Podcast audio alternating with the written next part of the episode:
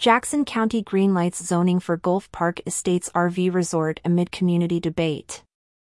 Jackson County Board of Supervisors has approved a zoning exception, paving the way for the construction of a new RV resort in Gulf Park Estates, a WLOX report highlighted. The decision, which came after a 4 to 1 vote on Monday, marks a significant step despite facing community opposition. The board's approval was met with mixed reactions. Following the vote, a group of attendees left the meeting in dismay.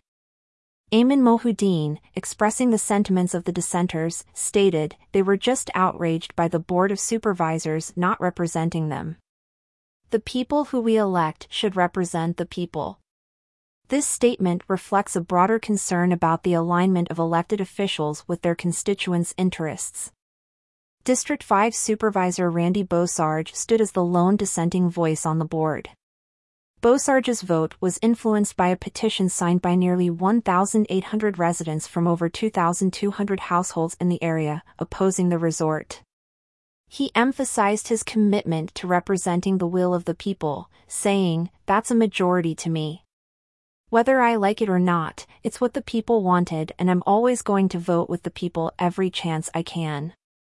The opposition, voiced by residents like Jimmy Stenek, centers around concerns that the RV resort could alter the character of the neighborhood and lead to long-term occupancy in RVs.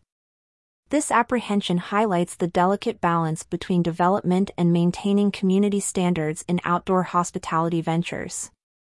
Countering these concerns, Adam Dial, one of the project's developers, assured that county regulations prohibiting long-term stays in RVs would be strictly enforced. Dial's statement addresses a key aspect of maintaining the transient nature of RV resorts, which is crucial for preserving the integrity of such developments. The approval of the RV resort in Gulf Park Estates is not just a local issue but resonates across the campground and outdoor hospitality industry. It underscores the growing interest in RV based tourism and the need for more such facilities to cater to the rising demand.